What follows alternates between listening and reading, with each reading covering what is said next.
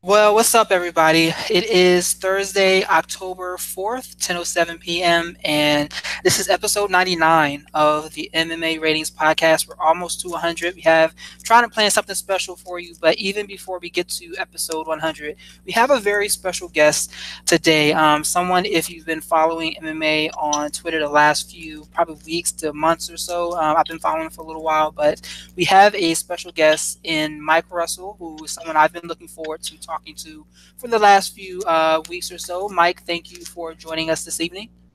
My pleasure. Thanks for having me, guys. Definitely, man. We are looking forward to talking with you. And we also, as always, we have my partner in crime, Shwan here, uh, the world's greatest dad. Shwan, how are you doing today, sir? Yeah, I'm just riding on Raphael and Mike's coattails today. Man, we're going to have you joining on the conversation too. But I mean, Mike, you've been very popular over the last uh, few weeks or so. You've had a lot of a lot of different things to say, a lot of interesting things to say, and uh, as someone who has a journalism and sports journalism background, I just want to say I appreciate you and your work, man. I'm looking forward to talking to you.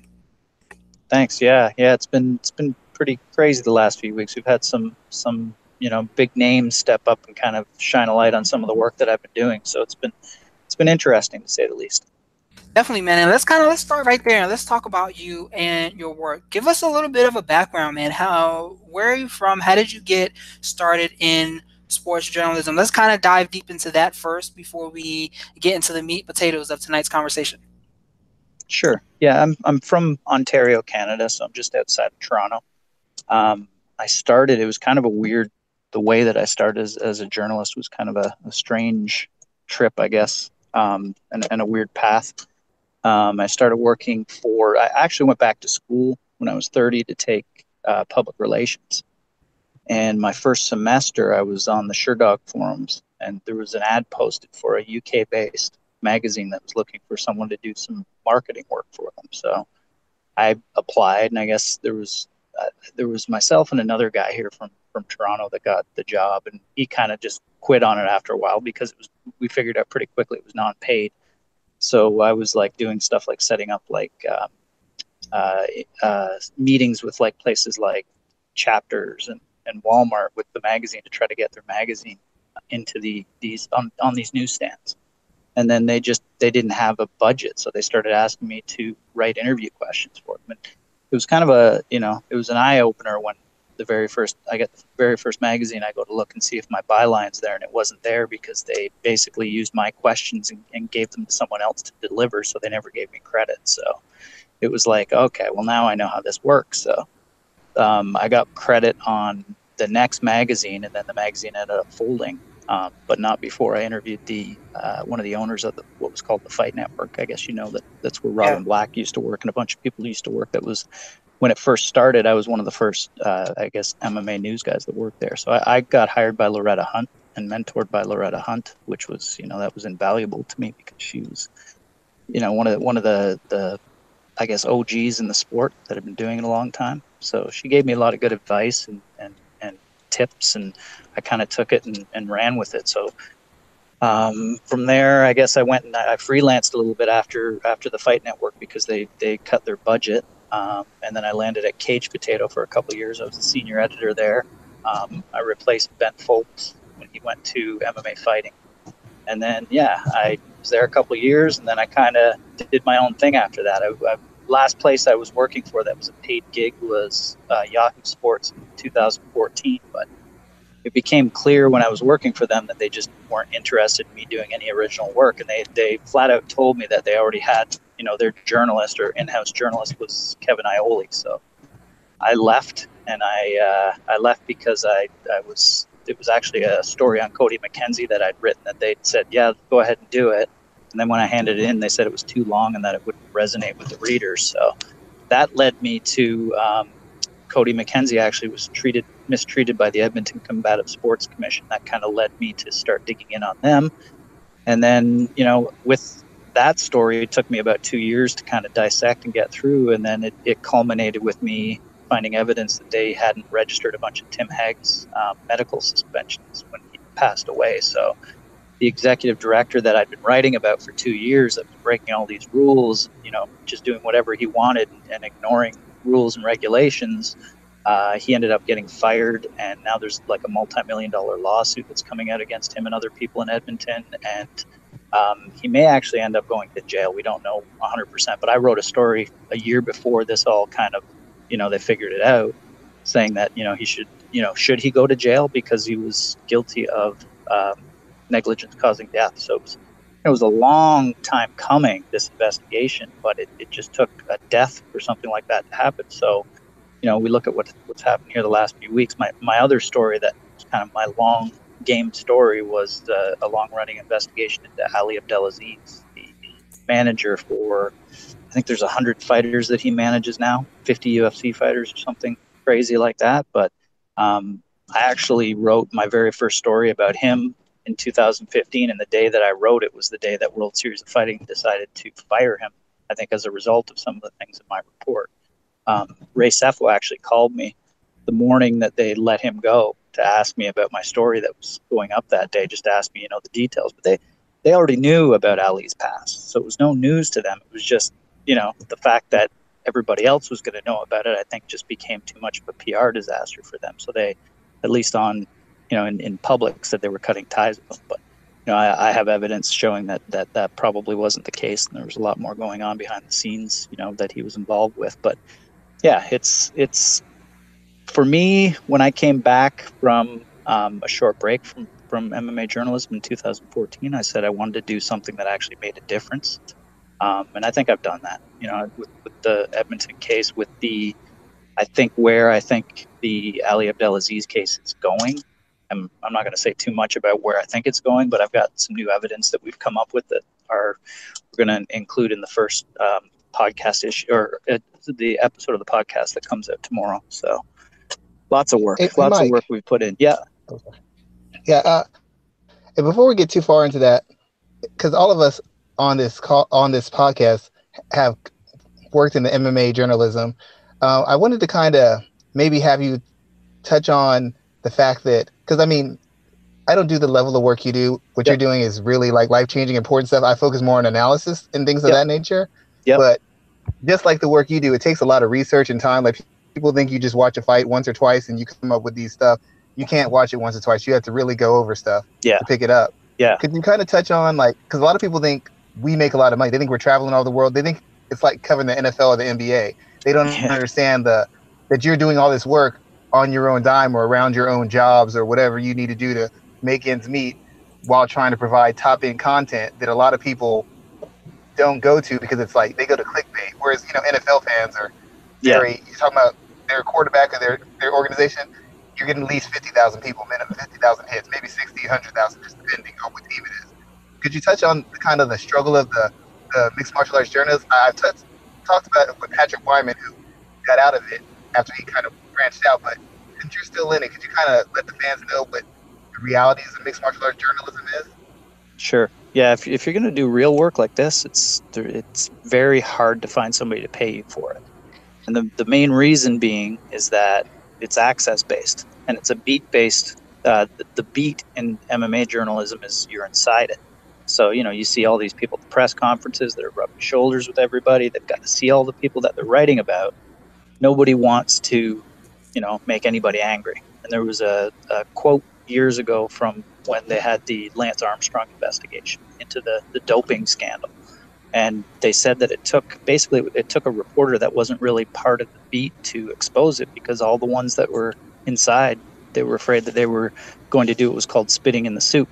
You know, you're not gonna you're not gonna affect your bottom line just because you want to tell a story. Most people just wouldn't do that because of you know you you guys have probably seen all the abuse that I've gotten heaped on me on on social media and everything else. It's unless you're getting paid big bucks and it's not really something that most people want to get into and that's that's the problem. And that's you know part of the the issue was when i went to, to yahoo that, that i was like well you know what? I'm willing to do more work than you're paying me for. You know you're paying me a, a paltry amount. I was willing to put in the extra effort do like you know a 90 minute interview for a $25 story and they're chastising me for it. That just kind of opened my eyes that they're like you know don't waste your time type of thing. So it's you know the the game is the way that people are getting paid in MMA, like MMA websites. It's there's too much of an investment to go into this type of work for the amount of money that they'd get as a return on investment. So it's much easier just for them to regurgitate stories about, you know, somebody's Twitter posts or Instagram posts or so and so said this or so and so said that. But there's not much substance to that kind of reporting because, as we know, it's not always the person that's working the Twitter account that's writing these things, or you know, you can't prove it. So it's it's very, it's almost like shoddy journalism to write a story about something that you can't source, like like a tweet or something somebody said about somebody that you can't verify the veracity of. But again, you know, like you said, not a, there aren't a lot of people that are doing this as, as a full time job. I was lucky enough to be able to do it for a while as a full time job and got paid, you know, better than some of my full time unionized, highly technical jobs. But that's a rarity. And if you want to be it's sad, but if you want to be part of that, where you're making full time money from a site like MMA Fighting, MMA Junkie, all of those places, you almost need to, I'm going to say, probably put most of your ethical, I'm not going to say you're unethical working there, but if you have stuff that you feel is important that you need to tell a story about, you probably aren't going to be allowed to tell most of the stories that you want to tell if you work for a site like that because they'll find out pretty quickly that you're not getting the clicks, which is not getting the money and the way that they're getting those money from clicks is is not how you think it is. They're actually selling us, the users, to people, selling our information to people. So it's a really dirty business when you really get to the, the nuts and bolts of it. And i have I've got a story I'm working on now that's going to go into that as well. But you know, it's all about time and timing. And I've got you know probably better to get this Ali story out now while there's some attention on it. So I'm putting you know some of my other stuff kind of on the back burner until it's done. And yeah, it's a tough business to get in. Oh, I'm sorry. Go ahead. Thanks. Um, something that's been really interesting to me in watching your work and some of the other work that some other guys like uh, Karim and others are doing is the fan response. Um, so if you can, can you talk a little bit what, about what the fan response is within mixed martial arts to the type of work that you're doing because I think that that's an interesting aspect of the conversation because it's quite different than how you see individuals react to other forms of investigative journalism. Sure, sure. Yeah, well, I kind of look at it, you know, if, if you back up and actually look at what we're talking about in a lot of these situations, especially with the Ali story, it, it seems like it's a not very factual story. Like it seems like it's it's fantasy, but you know, I have all the documents and all the evidence proving everything that I've said, but that's the problem is it just doesn't seem like a real story. So it's easy to dismiss me as being some conspiracy theorist or somebody that's making something up or whatever because people don't want to believe a story like that is real. So, you know, I, I get that, but in the same sense, you know, you start seeing like like weird like cultural divides that come out in a story like this because you know you start seeing who the bigots are and you start seeing who the people that are maybe cheering me on for the wrong reasons are. And it's it's a weird, you know, the internet's a weird enough place as it is, but when you've got that dynamic to it, and then you've got, you know, there's a religious dynamic to the story that really I it has to be told because it's related to the group in general, but I mean, you know, it's it's it's been very strange dealing with all of these different people that hate each other that are fighting over it and everything else. It's just, you know, just how about we just discuss the facts? You know, let's just tell the stories, discuss the facts. Well, even Karim's work, you know, that deals mostly with Kadyrov, people try to dismiss it by saying that he's got a bone to pick, and that's that's my big thing is that I keep getting accused of having grudges because I go after you know my my subjects. I go after them so vehemently with my my facts and everything that I know. But I mean I did the exact same thing with with my Edmonton story. You know it was almost I, actually there's a tweet out that I put out I think the night before I started writing the Ali story that I gave him one more chance to give me an interview because he knew some stuff I knew about him. And I said I said you know something about how I was going to give the same offer to Edmonton so everybody that's saying oh he's got a grudge or something personal with Ali I don't we we do have a we crossed paths one be, once before but I was actually brought in by a second and third party to try to help them with an issue that he was causing them so that was my only you know my only time I've ever even spoken to him was was through this issue that was happening between someone else. And I'm going to detail that on the podcast too. We've got kind of all the players that were involved in that. Without that'll detail that as well. But yeah, it's a weird thing. Journalism's a weird thing because either people either trust you or they don't trust you, and there's no Mike, kind of yeah. Uh, like it's hard to interrupt you, but me and Rafi, me and Rafi I talked about this before. You know how ESPN's getting into the mixed martial arts Yeah. community. Is it part of is it part of it that people have a bias, or is this and this is my argument that people aren't used to this kind of legitimate journalism because in NFL you can't just shout someone down like they have context throughout it. Yeah, you these sort of stories aren't common there, but it's a there's a bigger spotlight, there's more money into the journalism. People are used to investigating a piece of stuff on ESPN and it's like if you read it actually go through it, it's like 15, 17 minutes minimum. Yeah. Yeah, and there's that's too many. There's too much money for clickbait. So you think if MMA fans aren't used to a certain level of detail, certain level of analysis, certain level of research, and that's what throwing them off because they're they're just not used to it. It's not the norm in, in, Well- in journalism. If you think about it. Yeah, you bring up a really good point. If if you ever want to do a little bit of research, look into Noam Chomsky and look into this is this all goes back to one of the stories I'm writing. Look up the I'm like I said, I'm a PR grad. I've got a, a an honors PR diploma, and you know I was like class president. I'm on the advisory committee for my PR course, so I I study PR quite deeply and and all the different effects of of what people say and do. Um, Chomsky was actually a, a, a brilliant mind that dissected how and why certain stories get printed in the media. So he, he gave these five filters, and, and the filters are dead on. If you, if you watch that with an open mind and kind of look at how it affects MMA media, it's dead on. It's you know it's, it goes by ownership. Who owns these these outlets? And if you look, there's some some ownership outlet, or sorry, some of the, the people that have invested in some of these sites who are MMA related investors. So you know there, there are all these reasons why they don't write certain stories. So it all comes back to one thing, and it's as journalists, we are supposed to be the voice of what is newsworthy. And there's there's actually a quote by John Morgan that um, somebody sent me the other day in, in an interview that he did. And our number one role as a, as a journalist, at least mine is, as an investigative journalist, is to inform the public on things that are in their best interest to know. So public interest means it's something that protects the public that they know. You know, it's like buyer beware. Well, John basically muddied it so that you know he gave it the same kind of the he- thinks about public interest like people that have never heard of what public interest is. He thought it, it meant that it was what the public is, is interested in. So he said uh, he made, the quote was he said, "Is it news because we say it's news, or is it news because it's what the public wants to hear?" Well, that's the opposite of what is news. You know, that's clickbait. If it's the, what the public wants to hear, you're giving, you're feeding that issue that you know, say Conor McGregor said, you know, ate a ate a ham sandwich today, and and people put that up. They're just doing that for the clicks.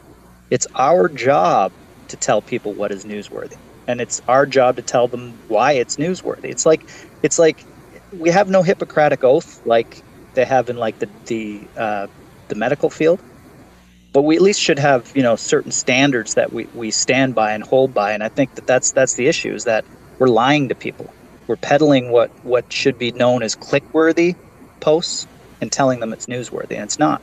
You put it at the top of your your web page or your, your website and and it looks like it's breaking news like it would be on like the, the wall street journal or the new york times website and people are going to think that that's what it is. So you know we're we're serving we're serving people news it's not news and it's it's it's creating this new fake news cycle. So yeah to answer your question i think that we're very confused about what mma journalism should look like. And it's it's because of the quality and because of what we've been we've grown used to and, and accustomed to receiving from from you know the media. So yeah it's it's a problem. It's a big problem. And Schwann's asked, asked you a uh, fantastic question that I kind of want to continue going into to kind of let fans know what is your work process like? Because as you as you were saying you know investigative journalism isn't something that you can just churn out on a daily basis. You can't put out five six seven pieces a day or even a week that take the in-depth research and analysis that come along with the topics that you're covering.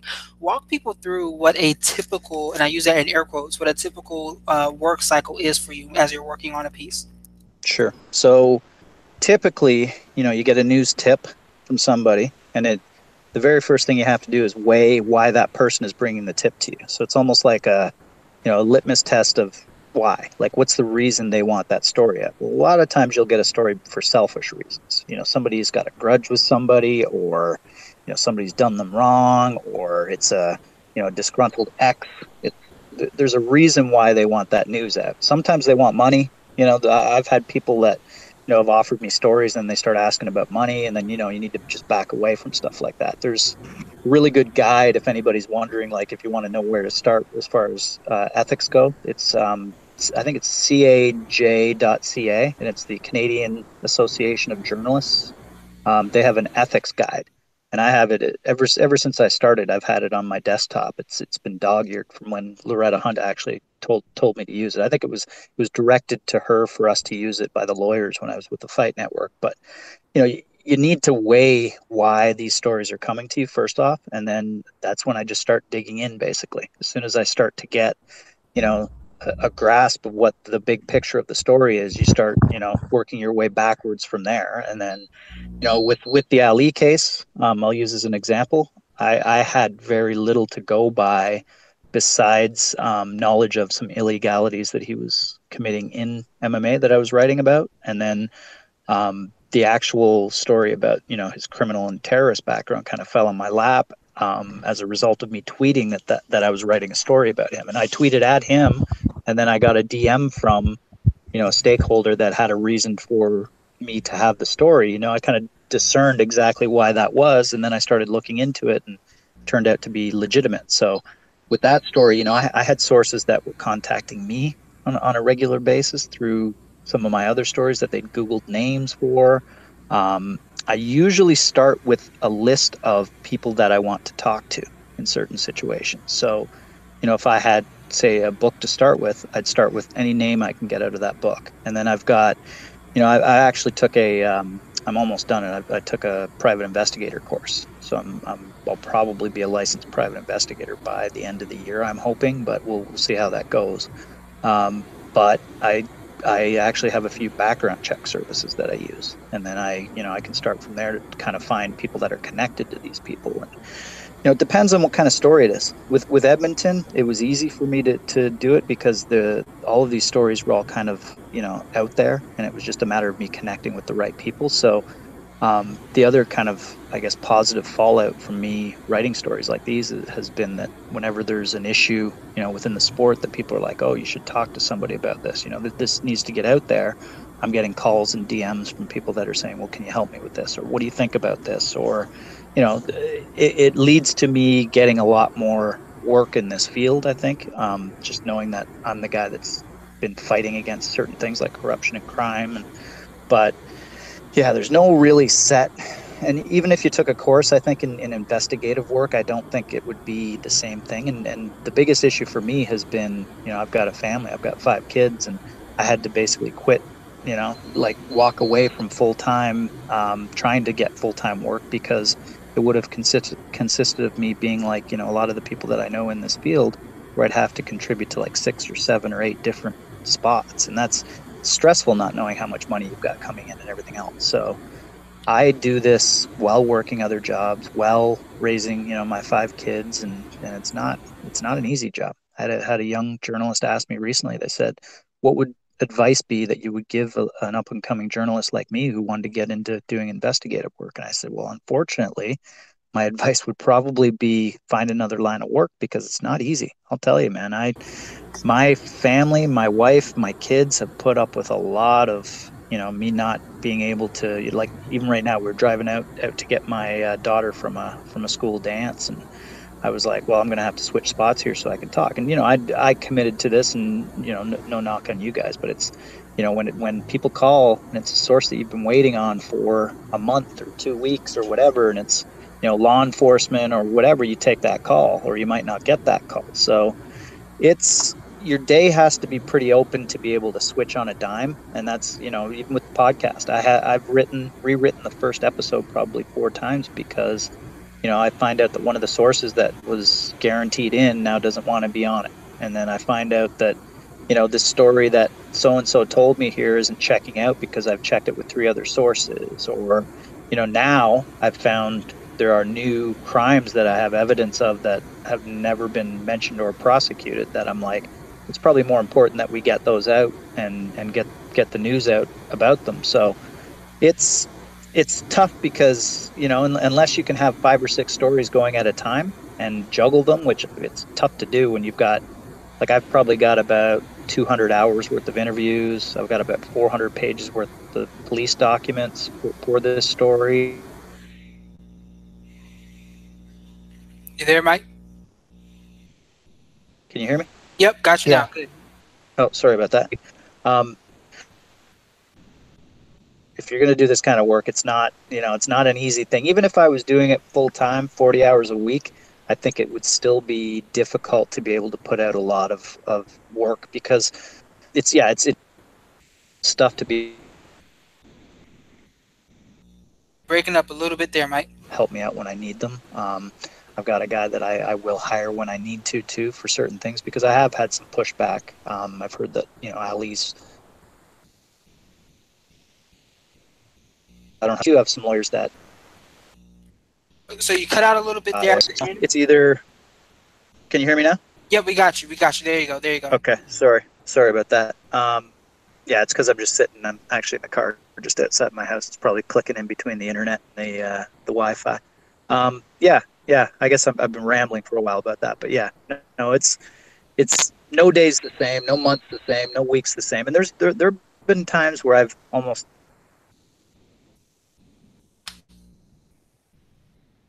I walked away on. Okay, this is it. This is all I can find. This is all, and then you know, or you get new information, You're breaking up just a little bit again. Mike, you there? I think it might just be switching. Yeah, you might just be. Hello? Uh, there you go, Mike. Yeah. Yeah, I, I no, I, I like detective work, right? I, I was going to be a cop at one point. I just like I like solving things. I like the, the the challenge of it. But I mean, it's like solving anything, right? I've got some cold case stuff that I've been kind of looking into that I might be able to solve other crimes, and and you know, it's it's it's not an easy thing to do for somebody that's doing it full time. But yeah, it's definitely a I don't know. I think it's more a passion project for me than anything because it's not a, not a money maker. Again, I feel good that I've been able to make some positive changes. So I can relate. Uh, real quick, I can relate to you, Good. Mike. As, as Raphael knows, I I have four kids. I have three 15 year olds and I have a five year old. So I understand. It's like I talk to my family and they're like, it shows that you had all these reads. How much are they paying you for this, or how much are you getting for this? And it's Yeah. like on the side, I, I I work with fighters in camps. So sometimes they'll be in other countries and they'll be sending me messages asking for advice, and I'm like. I might spend, you know, if I have a job in between work and I'm trying to get back to them. They're like, I need this answer right away. And I'm like, I'm not getting paid for this, dude. Like, my job here is paying for Yeah. me and you're taking up a lot of time. And it's not that I don't want to put out good content or I don't want to help somebody, but I'm like, this isn't helping my bottom line. And I have kids I have No. to attend to and games you have to go to and a family situation I have to take care of. And it's one thing to disrupt it when you're getting a paycheck. It's nothing to disrupt it when you're getting nothing. There's none of that. that, Yeah. that- there's not that. That's- There's not that payoff that makes it okay at home. Like, oh, well, this paid for our van or this paid for our electricity bill. This paid for nothing and it's disrupting our evening. Yeah, yeah, and that's the thing about with me, like, and, and I'll tell you, man, regret, regrets is that I put so much time in.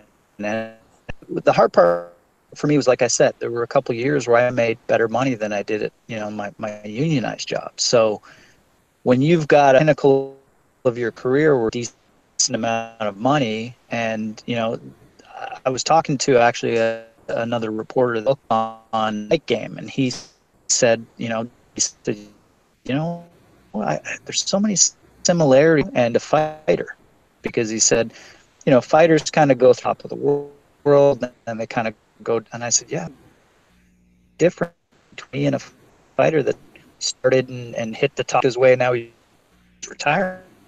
I'm doing better work than I ever. You know, I'm I'm not I'm not punchy. I'm not you know I'm not losing fights. It's like this is got work done and I'm making more money than I ever made. I, I wasn't paid for my work except for that first magazine up until I up until all you know way better work. So it's, it's uh yeah, it's not easy man. But yeah, my biggest regret is just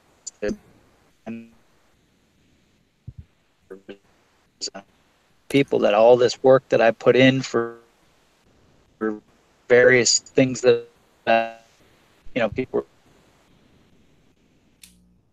did and did it, and you know it's like shoveling coal into the furnace when the furnace you know goes out. You for it. So yeah, one one that when it comes down to it, just do what's for you. And I, I some have problems with some of the stuff I was doing, but is that especially the last couple years, these stories kept going more so because I kept finding more, and I kept finding more people that were like,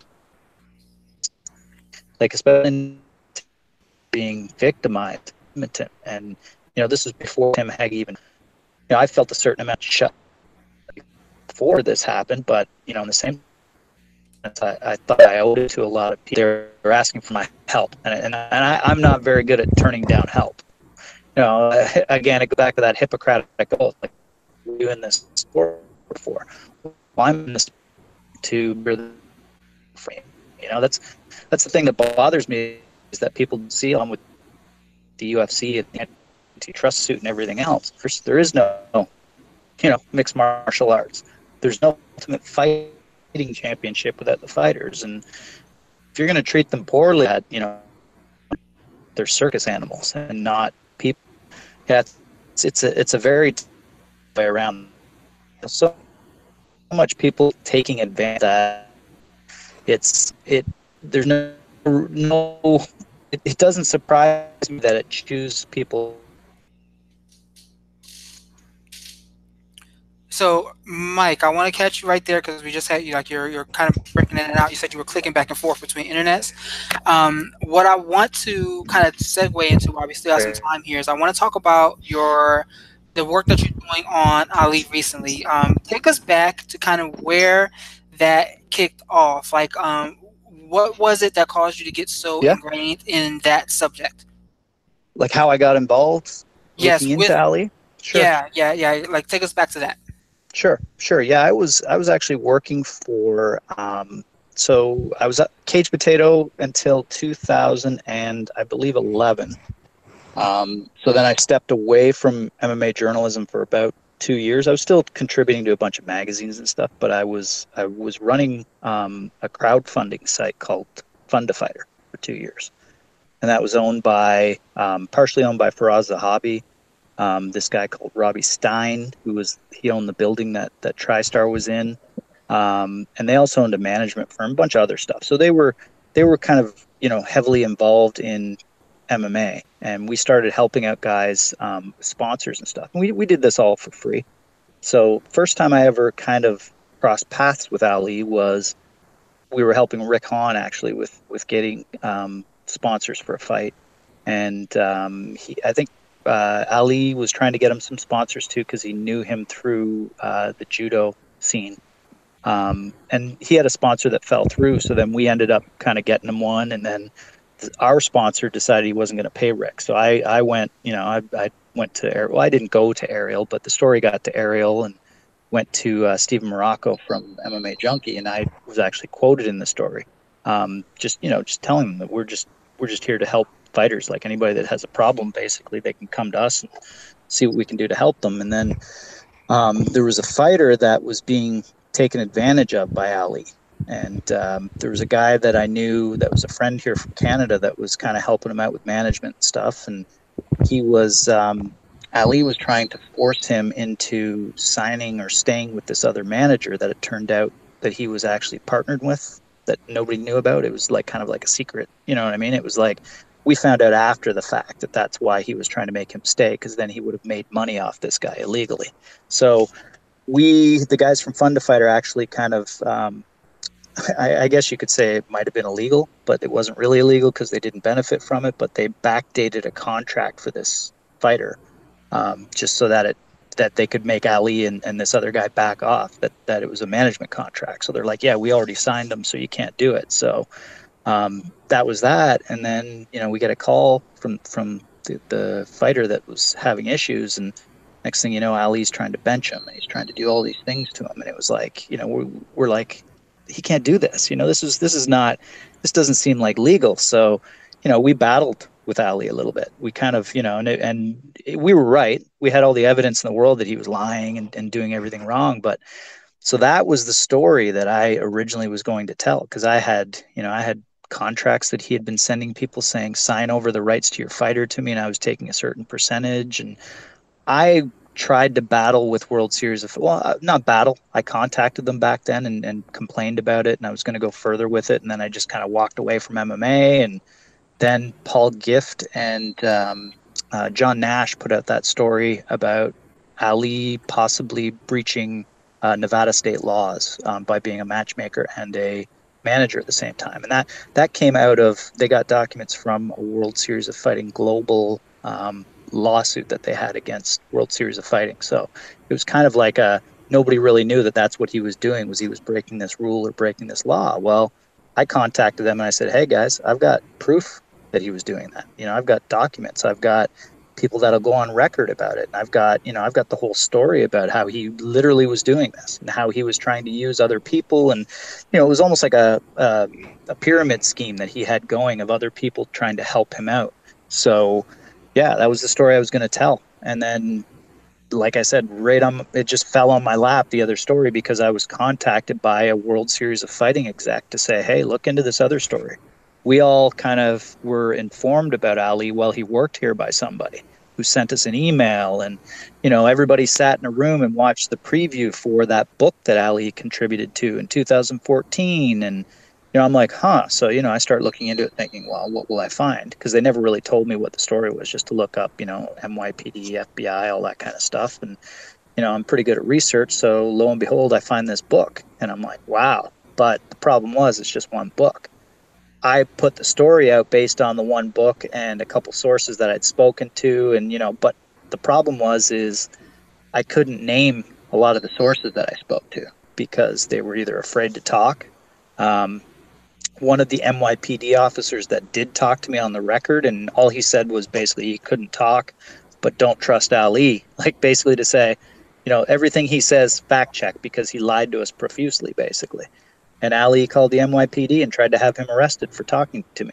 So everybody that's like, oh yeah, why didn't the story come out sooner? I think you're lying. Why aren't you just releasing it? It's like, well, there were a lot of obstacles. There were a lot of there was a lot of interference going on. And even now, Ali has called a bunch of the sources that he knows I've spoken to because I've named them in interviews, not by name, but just by description.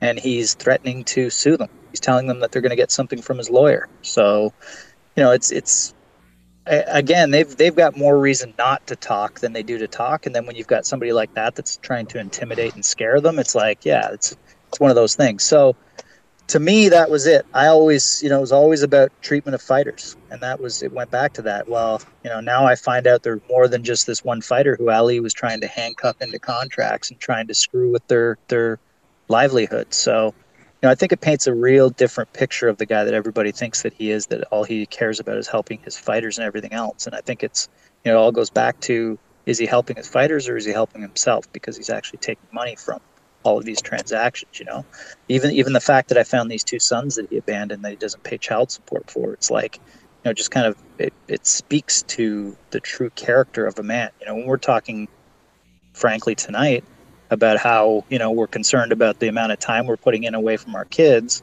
And then you've got someone like that saying he takes care of the families of his fighters, but he doesn't take care of his kids at all. It just speaks to maybe the type of person that he really is. So that's that's the story that I'm trying to tell is just the duplicity I think in Ali's life from you know the, the time he landed in America right up until now that he's kind of used all the same techniques and tactics to get where he is and and I can see it all coming back again in MMA. I have a question real quick. Sure. Uh, you ever think because even though it seems that he's involved in some crooked stuff and and maybe he's benefiting from these you know, he, he's getting some money out of, out of these fighters because, because he's got he's double dipping or play, playing multiple yep. roles. Do you think that there's a, a certain amount of backlash coming towards you because your thing is I want to look I, I don't want the fighters to be mistreated. I want fighters to be taken care of. And even though even if he's getting money he doesn't deserve, he's helping some fighters get opportunities and, and paychecks and paydays that they wouldn't normally get. Like Sijara Eubanks, for example, it's not by accident that she's in this position that she's in now. And you know, she made a point to thank him, and other fighters have thanked him for the contract he got him and how he set him up. Do you think there's fans or maybe people people associated with camps who resent you for that because they're like, if you mess up with this guy, it might hurt my favorite fighter's payday. You you say you're out to help the fighters, but now you're yeah. attacking the guy who's getting them paid.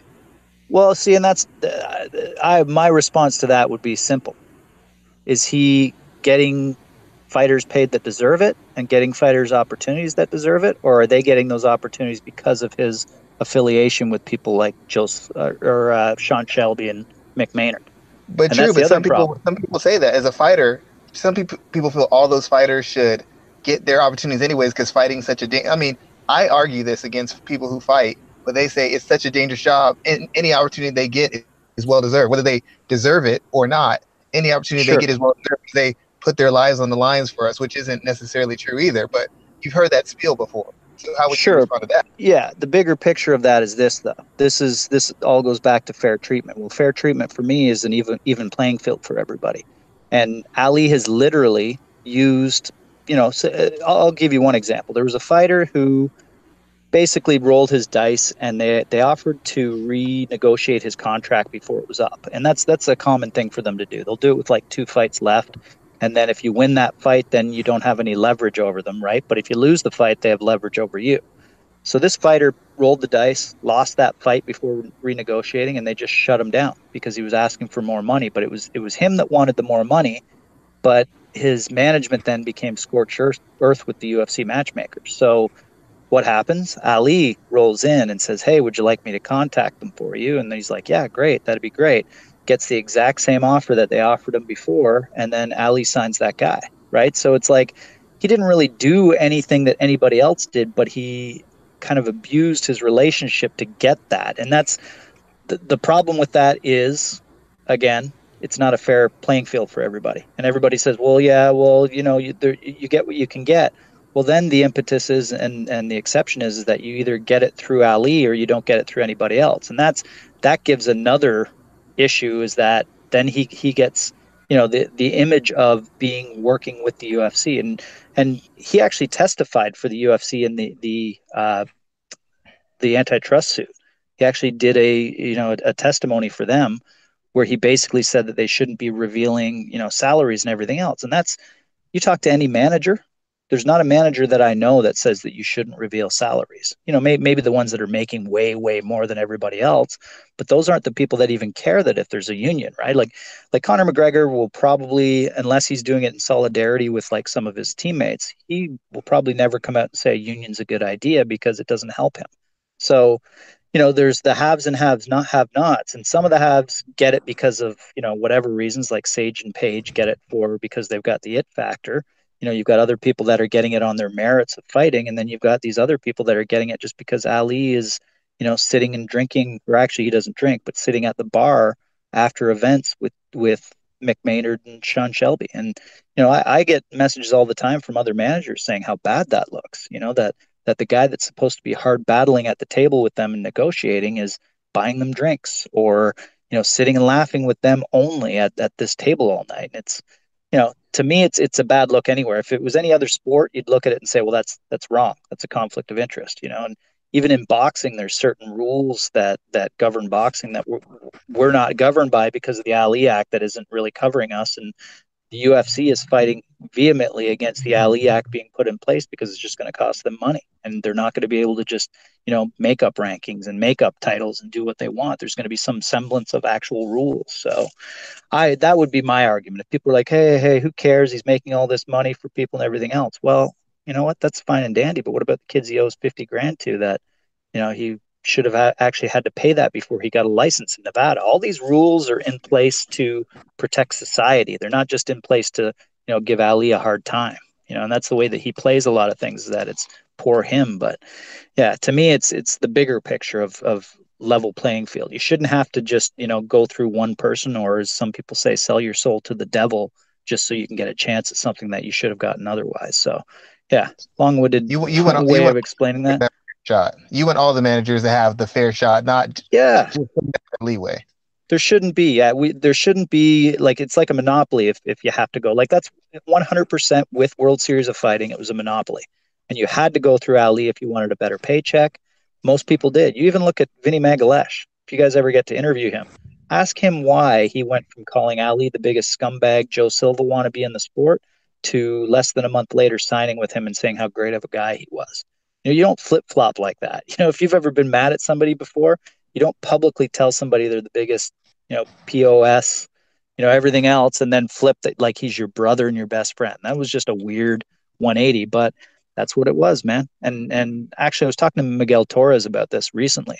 He said there are certain people in the sport that would, you know, give up their mother for, to make a little bit extra money because the opportunity well, how would somebody want to be associated with a guy with Ali's past and the things he's been alleged to have done and everything else? And it's like, well, you know what? Money buys, you know, you can you can look the other way if if you're really poor, you're not making much money if somebody's going to give you money. Some people do. I don't. I've walked away from jobs that, you know, I've been questionable about what what they're asking me to do for money. And i'm just like you know what? That's just not me. But some people are desperate right? So you know i guess i guess it's just who you are and how you want to be perceived and how you want to you know be known in your life. It all comes down to that. But fighting again is not a sport that i would suggest people go into just because of the the lack of of money that you can make in it unless you're at the top echelon. Yeah me and Rafael actually talked about that. And, and I, I just have one more thing to say because Sure. Fighters is is very individualistic, and a lot of people like you know Leslie Smith is trying to evoke change. The thing yep. about it is there's two reasons that's that that hinders things is because fighters are very individualistic. Jose Aldo, other people talk about paychecks and managers until they get paid, then they stop talking. Jose yeah. Aldo was complaining he got paid, he shut up. Donald Cerrone was complaining he till he got paid, then he shut the fuck up too. They yeah. all do that. And secondly, the main thing is I've in a, I've compared this to a social movement with me and Rafael were talking about this.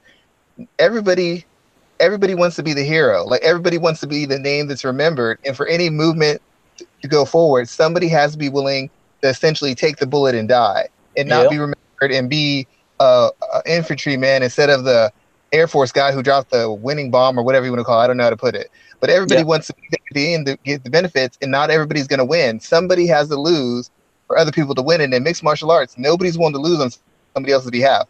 I'm no. looking out for me. We're all a team until it comes time to, to cash their checks. And that's why the fighters are at a constant disadvantage because it's all it's wild, wild west out there. Every, nobody's willing to take a stand because they don't want to lose their like you walked away from jobs. I've walked away from jobs trying to do the right thing for something. Most people aren't doing that. They're gonna get no. theirs and then complain about it after the fact, once they're out of it. When they have no power or no say, then they'll make a stand. Nobody cares when you're on a four fight losing streak or you're out of the UFC. We care no. when you were signing your big contract and you had the, the belt around your waist.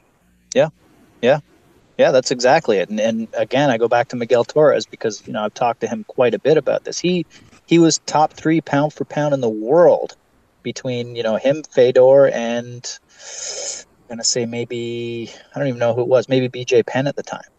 And you know he had a fall from grace. He had a bunch of stuff happen, injuries, and you know, I'll get into some of it on the podcast about why he lost his camp at TriStar and everything else. And, you know, he's, it's a very fickle sport. And I said that. I said, you know, it's a very unforgiving sport. He said, well, it's brutally honest. He said, when you're, he said, the thing about MMA is that people want to know what you're doing for them right now. And if you're not doing anything for them right now, they'll find reasons to cut you down for what you're not doing for them. And he said it's very, he said people are, are selfish that way. They, but the problem is with fighters is I don't think that a lot of people sit and think that these are human beings. You know, people think that, you know, we want to see you punch each other in the face, so you should do it when we want you to, not, you know, oh great, your your mother died, or, you know, you, you broke your arm or anything like that. They don't want to hear these excuses. They just want you to take this guy out of the closet, put him in, you know, like rock'em sock'em robots, and that's it. Well, there's a lot more to this than than meets the eye with a lot of things, especially with we're looking at a lot of brain injury and stuff now, right? People are fighting for as little as three hundred dollars. Some people fight for free, you know. And in the UFC, the the lowest paycheck that you can get is about twelve thousand dollars. Well, what happens when all that brain damage comes and you're already gone from the UFC for five or six years, and you know you bump your head one time, and and even though it was you know cumulative, you're not getting covered because they can't prove where you got all this brain trauma from. You know, there's there's a lot more I think to look at in the bigger picture of things that we don't look at as fans because it's it's a difficult conversation to have. You know, I know fighters that are going through some really tough times right now from from head injuries and you know, I've seen even even Tim Hague before he died, like he was he was having some issues, but the problem is even when you go back to these manage managers and everything that are like, you know, taking care of these fighters, well, is taking care of your fighter putting him in a fight that you can make money off when he should be retired or is it, you know, there are some managers that don't really care about anything but money. And that's that's the other thing. You don't have somebody to put a hand on your shoulder and tell you it's time to retire, then you know, it's a scary premise that we've got a lot of guys that are probably fighting when they shouldn't. You know, look at guys like James McSweeney. Had a seizure, was told he probably should never fight again. You know, he was having vision problems in one of his eyes during a fight. And then, you know, I talked to the Association of Ringside Physicians just to get their point of view. And they're like, yeah, we, we say that if you've got epilepsy, you should never fight. It's just not something you should do. Like you could, so much could go wrong in a fight. Well, then, you know, he had his pseudo manager arguing with me that I didn't know what I was talking about. I'm like, I have his interview. He actually said that he, you know, had scarring on his brain and he, he listed everything. Well, instead of doing the right thing and discussing it, this manager had that video taken down so that there's no evidence on the internet anymore. So it's like you're defeating the purpose of what we're like. I'm not doing this because I'm trying to be mean to James McSweeney. I'm doing this so we don't have another Tim Hague on our hands, right? Like it's, it's, it's a big deal to the sport to even have a death. And even though it was boxing for Tim Hague, everybody went back to UFC fighter Tim Hague.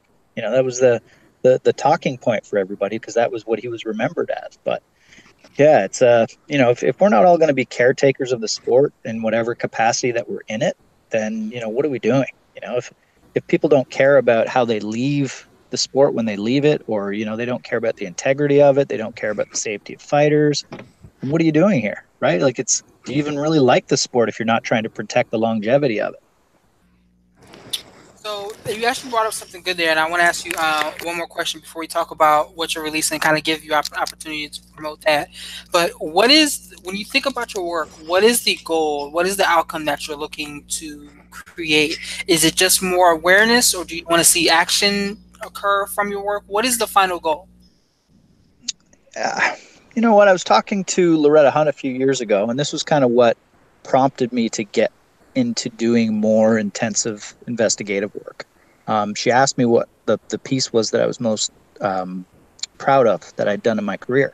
And at that point, I think I was like nine years in, and I was I had a hard time thinking about, it, you know, because most of the stuff I did were like feature stories. You know, I did a lot of I did a lot of news work in in the early days, but it was mostly like Canadian. You know, this guy's fighting this guy or whatever. It was all kind of very I guess not very. It was not in-depth reporting. So that kind of prompted me to get more into more in-depth reporting. And then, you know, I, I guess the last couple years I've established myself as, you know, there's different types of journalism and investigative journalism. There's there's what's known as advocacy journalism, which are like people that say, "Oh, this is what should be done."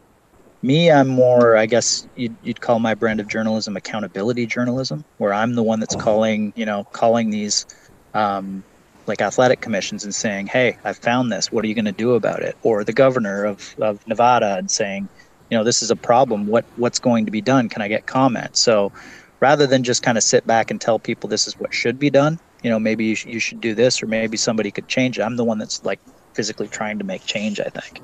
So, like with the Tim Hague case, I'm actually going to be part of their. Um, there's a lawsuit. I'm going to be helping the uh, the Hague family with the lawsuit against the city of Edmonton. So you know stuff like that i think that as far as i was actually talking to someone today about you know the last my website was two subjects and it's been three years that i've had it up but this you know person that's in the mma community that's been around probably longer than i have been said well it's a pretty good legacy for you to have that you know in, in your three years of writing independently you've basically like proven wrongful death you've had two dangerous people removed from their jobs. You've had, you know, there's a lot of stuff that you've done, and you know that's only two stories. Imagine if you could do this full time. So that's kind of my goal.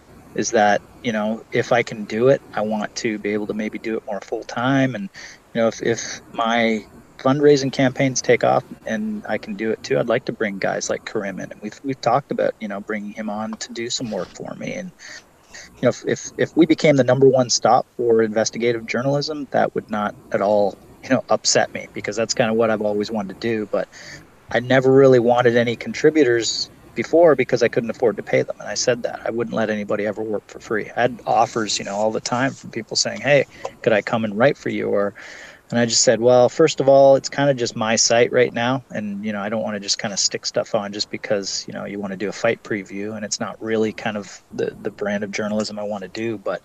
if I could do it, I'd love to be able to bring on, you know, I, I was an editor for a few years, like a senior editor, where I, I had my own news team, or sorry, my own contributor team that, you know, I mentored. That's something else I've, I've always wanted to do is, you know, and, and I do it. I get people like all the time, like young journalists, like, like emailing or texting or DMing and asking advice.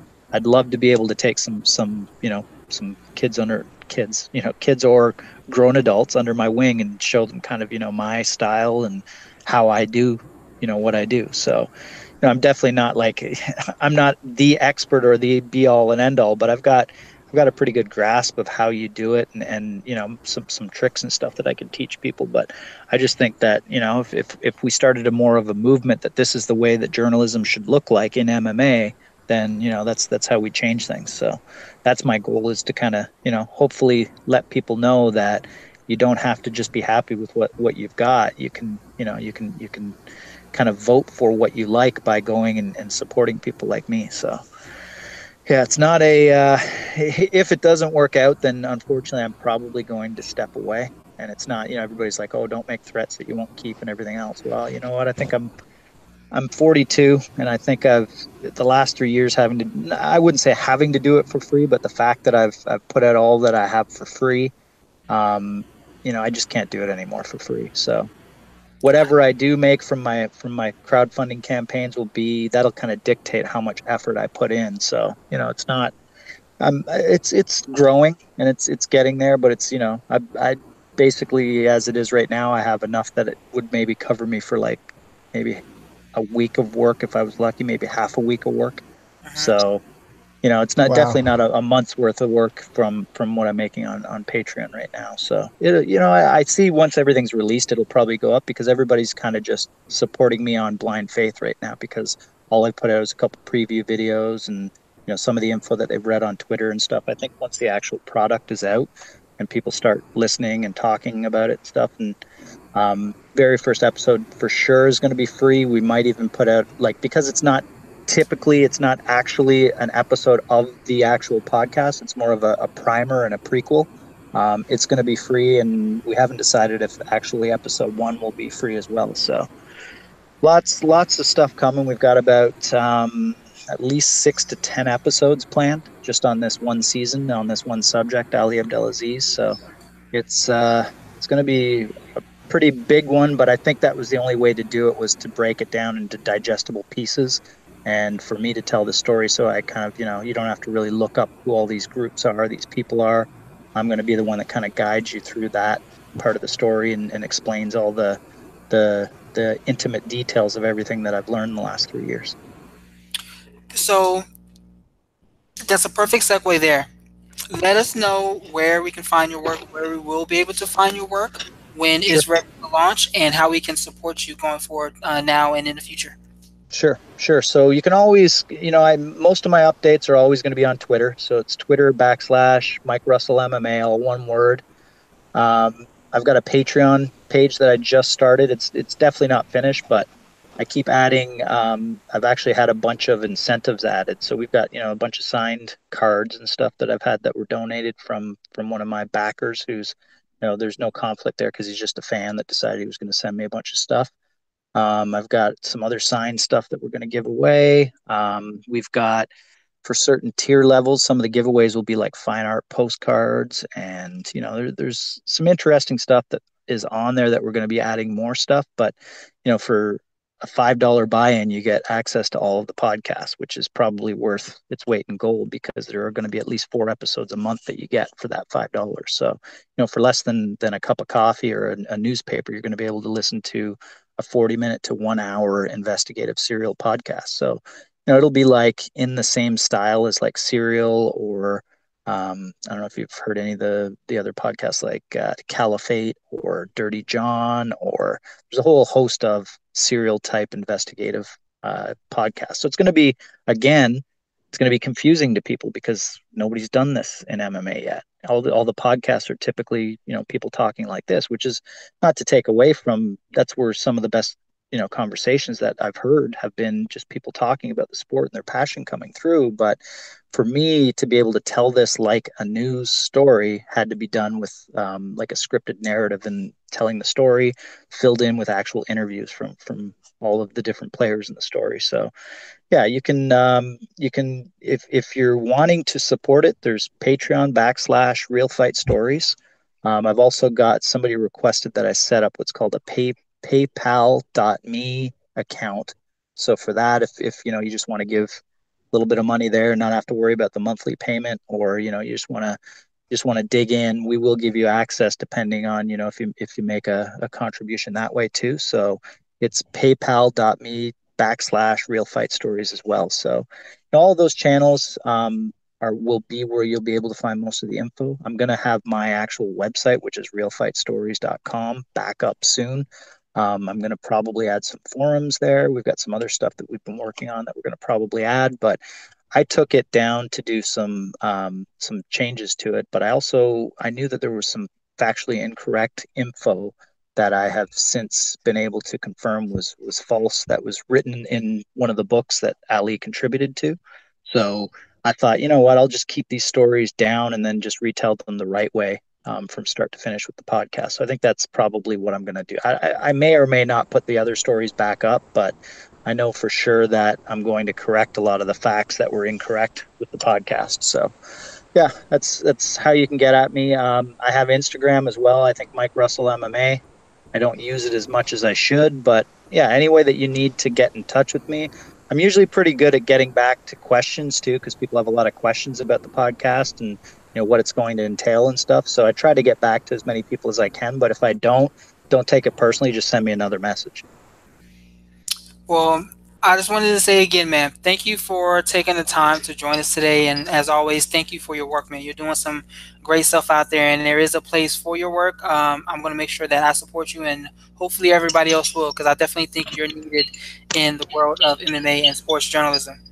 I yeah, appreciate it, guys. And Mike, uh, yeah, I, I, I, I understood your point of view. Like when we were talking earlier, I just, I just know how people's line of thought works. So I'm like, yeah. the question they would if he was there. So I'm just going to hit him with it so he can address it. So, moving forward, maybe it clears up some questions or concerns about where you're coming from and why you're coming from there. Because oh yeah, I, I follow yeah. you on Twitter. So I see the line of thought. So I'm like, I'm going to take the point to, to bring the question to him so people won't be like, oh, they're dancing around things. They're not yeah coming right yeah. with questions. Absolutely. No, and yeah, I understand. I, I knew that. I knew it wasn't like a personal or anything like that. You're devil's advocate, but again, man, that's the thing. Like, should you have to go, you know, just because it's the devil you know and and it's the, the person that they're telling you you have to deal with should you have to make that deal with the devil? And that's what a lot of people said is that they didn't want to make that deal and then when they didn't when they didn't especially through world series of fighting when they didn't sign through ali they were punished for it. So you know it it creates this kind of fear in mma that people are kind of tied to. It's either you play game play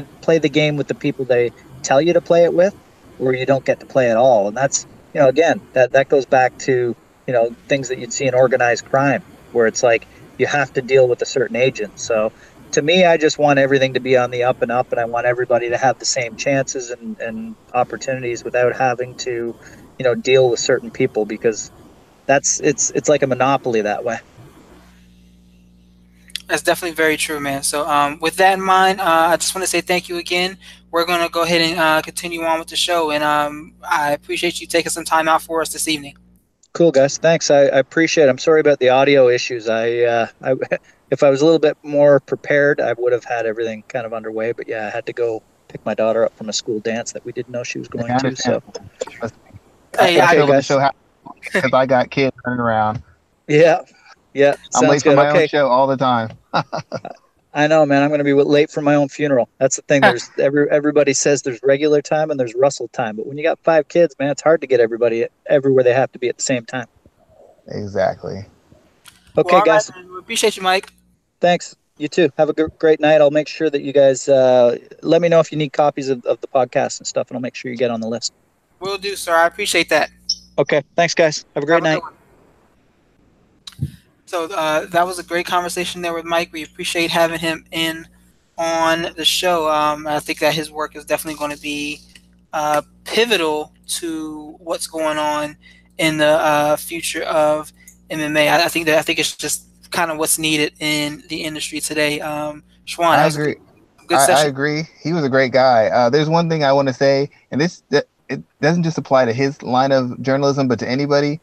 For people who like these, especially the MMA journalists, we don't get paid a ton of money. There aren't a lot of opportunities. So if you want uh, like a certain analysis or preview or articles, you need to really support it. You need to send it to as many people as possible. You need to, need to let your money speak or your clicks speak for that because that's how people get better opportunities. That's how people end up having salary so they can do it full time. You can't just say I like the content and then not do anything to push it forward because the content can't exist. If I got like he, Mike said, he's got five kids. I got four. I can't afford to routinely pump out high level content when I know I got four kids and need me to be doing something else that's going to make us money. So you, it's not just on my behalf, but for any person who, who provides content that you enjoy, you have to find a way to support it, and you have to put your money where your mouth is to continue to get that. You can't just say, "Oh man, it's such a tough Well, I, I got a family. I don't, don't get mad at me. I, I have to at the same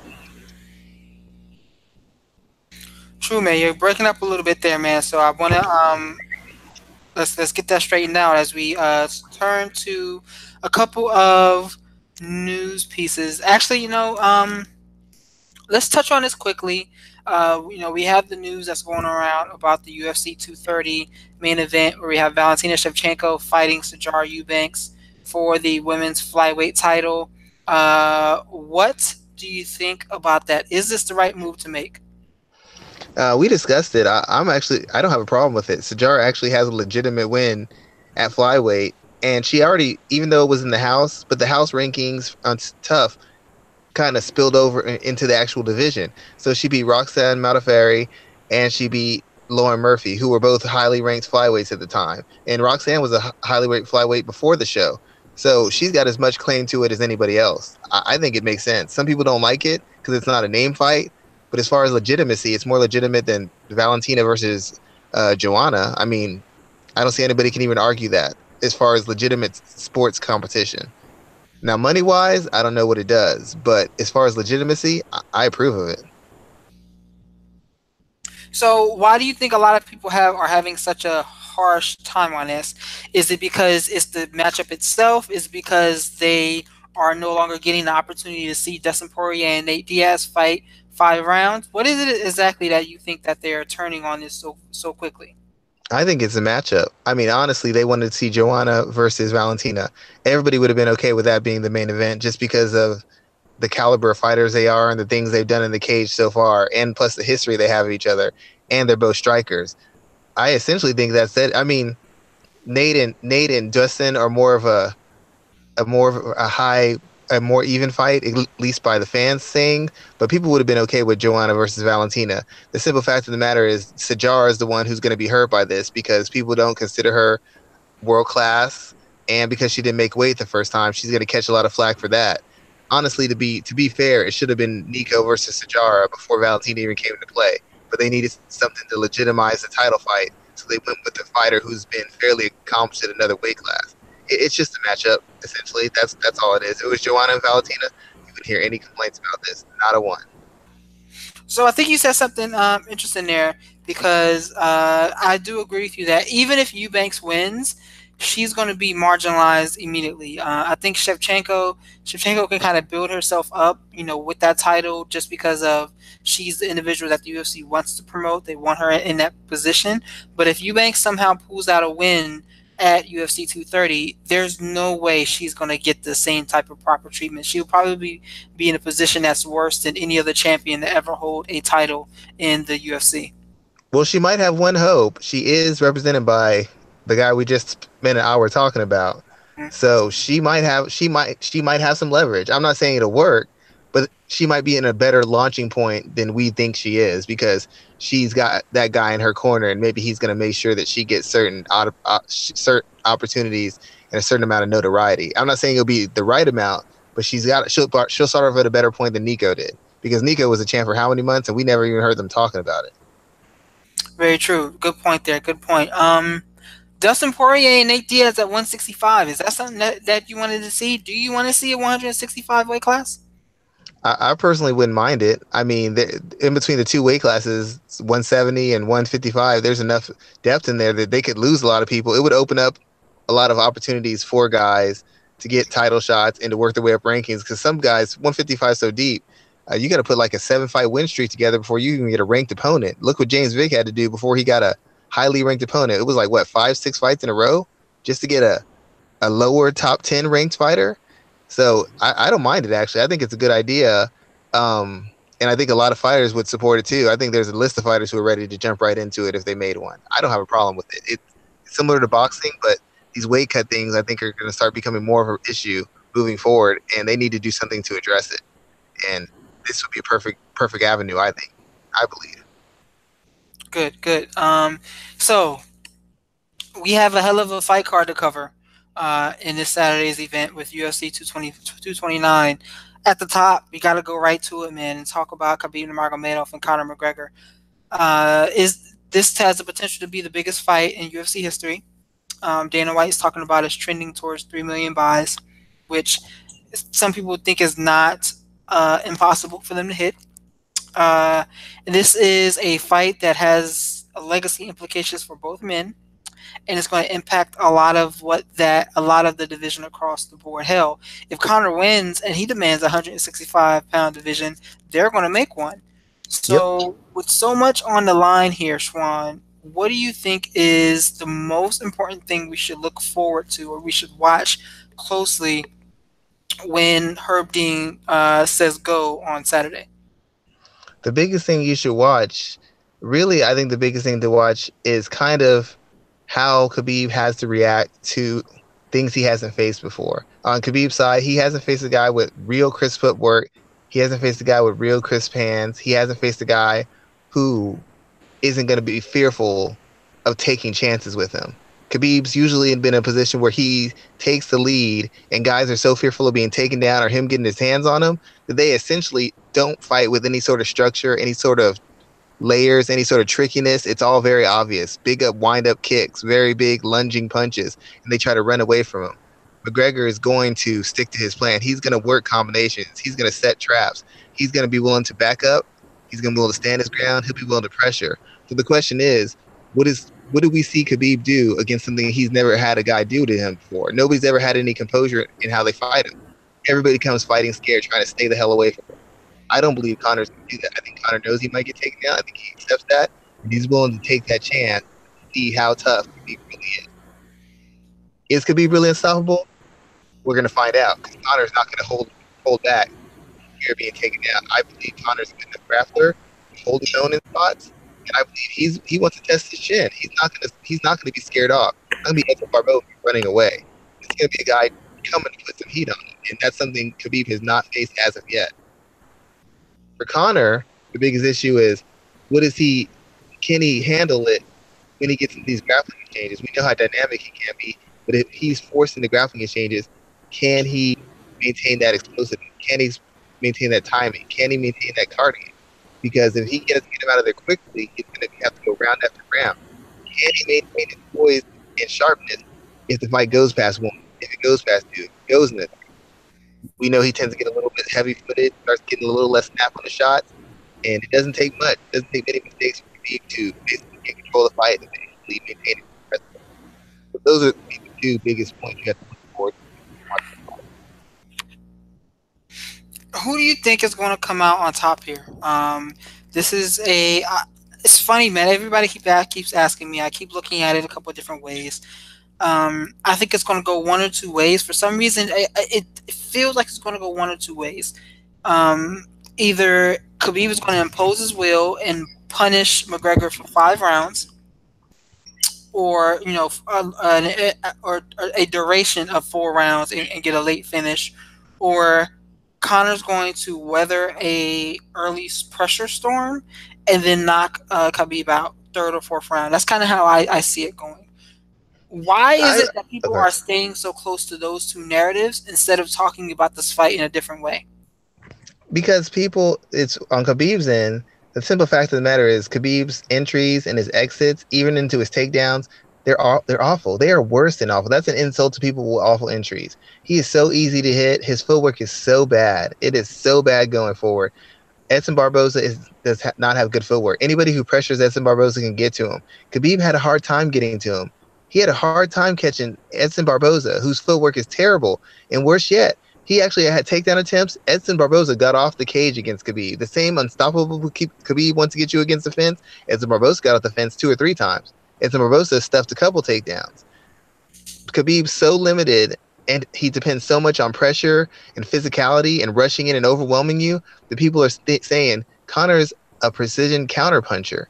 If you're going to do that to him, we've seen better strikers try that and get iced. Guys with great chins get put away with one or two shots. So if Khabib's going to do that, the automatic the automatic answer is is Conor just going to counter him and wipe him off the, full, the the board.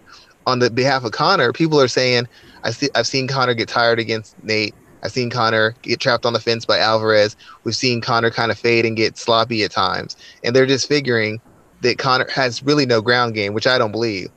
So they can't imagine a world where Conor can defend a takedown, Conor can get a reversal, or Conor can get back to his feet once Khabib takes him down. Basically, people are, to a certain degree, everybody's over, underestimating the fighters. They don't think that they have enough depth to their game. Now, to be fair, I don't think Khabib has a striking game at all. His ability to bridge distances with strikes isn't really great. His striking is not very great. So to me, the idea that Khabib can't do anything on the feet is a lot closer to the truth than saying that Conor can't do anything on the ground. Now he can't wrestle with Khabib, but as far as it's all-out grappling, I don't think Conor is nearly as bad as people think they are. But essentially, people think you have two one-dimensional fighters, and if they can't dominate in their one dimension, they have no chance of winning. That's essentially it. Khabib's a grappler, Conor's a striker.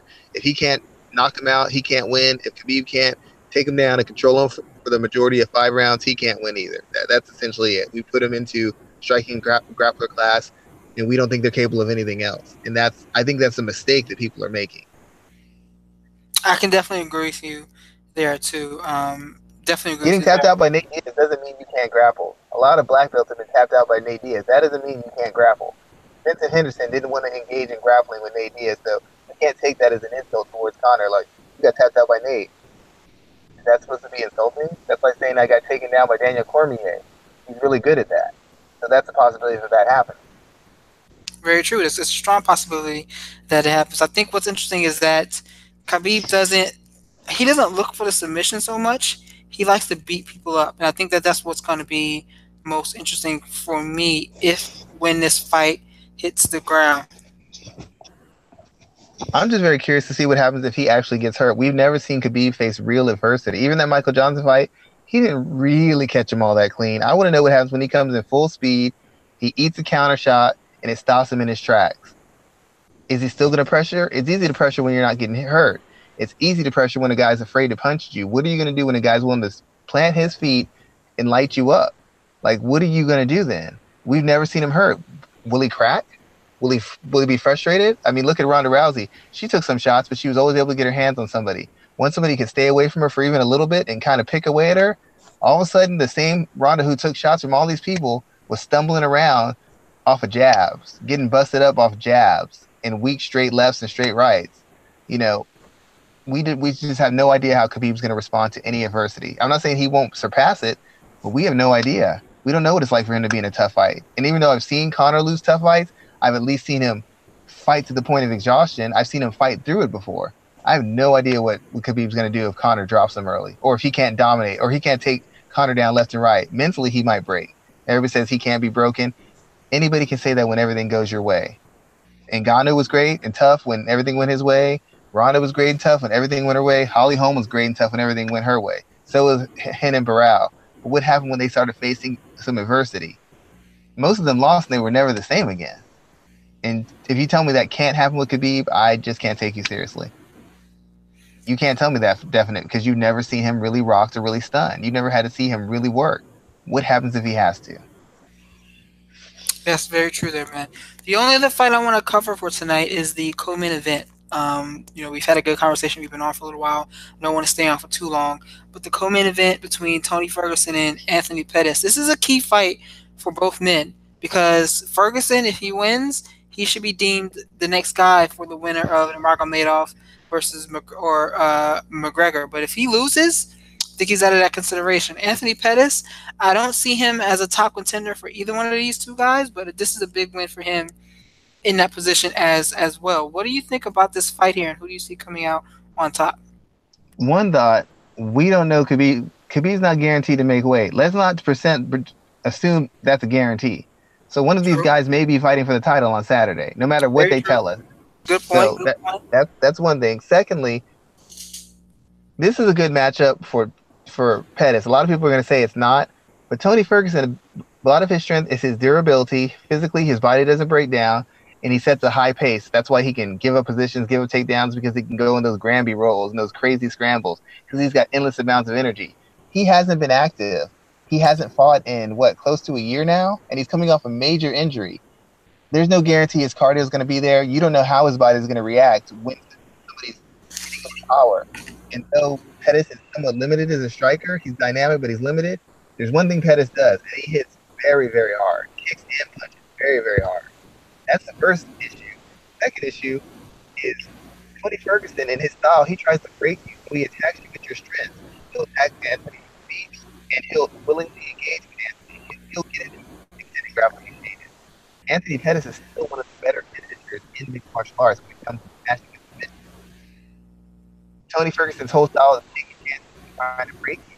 He's going to give Anthony both chances to stand power shots so that submission and hit him. Give up, he'll give up top over, he'll give up a takedown, a submission. He'll dive for your legs and try and spin into a leg lock just so he can try something new. All those things are going to get Anthony still one of the better finishers. in the that's Breaking up a little bit there.